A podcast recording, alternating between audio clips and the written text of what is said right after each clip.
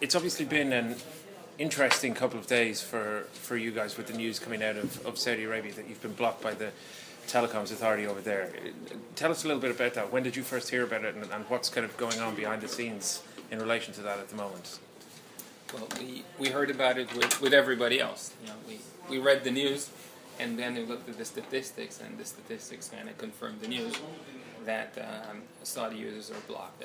Hand in hand with that, we saw an immediate spike in uh, customer support requests, uh, Facebook, Twitter.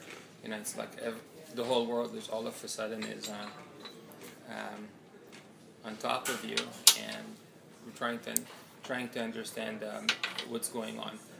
What what we know so far is that there are two layers uh, of blocking. We know that uh, Saudi authorities are uh, intercepting uh, Google Play download requests, which for whatever reason the folks at Google implemented in the most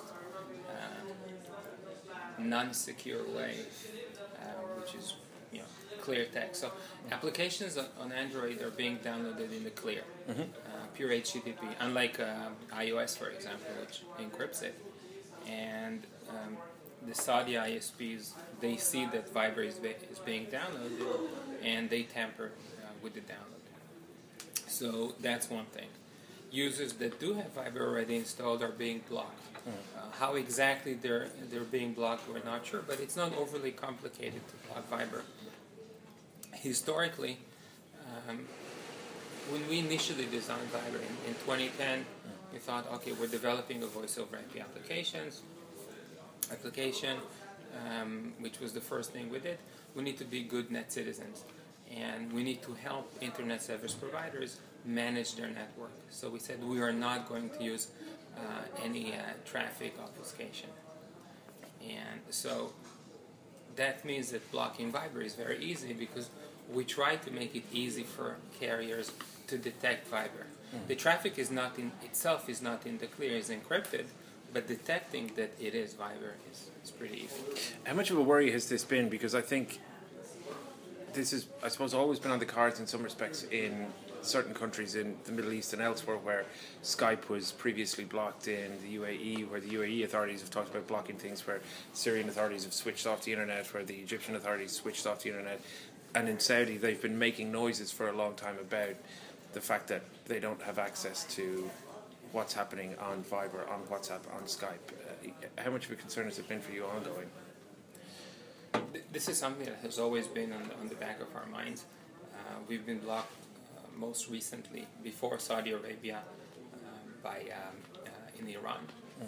and we are always getting uh, blocked or tampered with uh, by Vodafone. Mm. It's, it's always been Iran and Vodafone, Iran and Vodafone. These are the you know the the two entities which have been harassing us the most. Which it's interesting to see both of them uh, sort of sitting in the same group.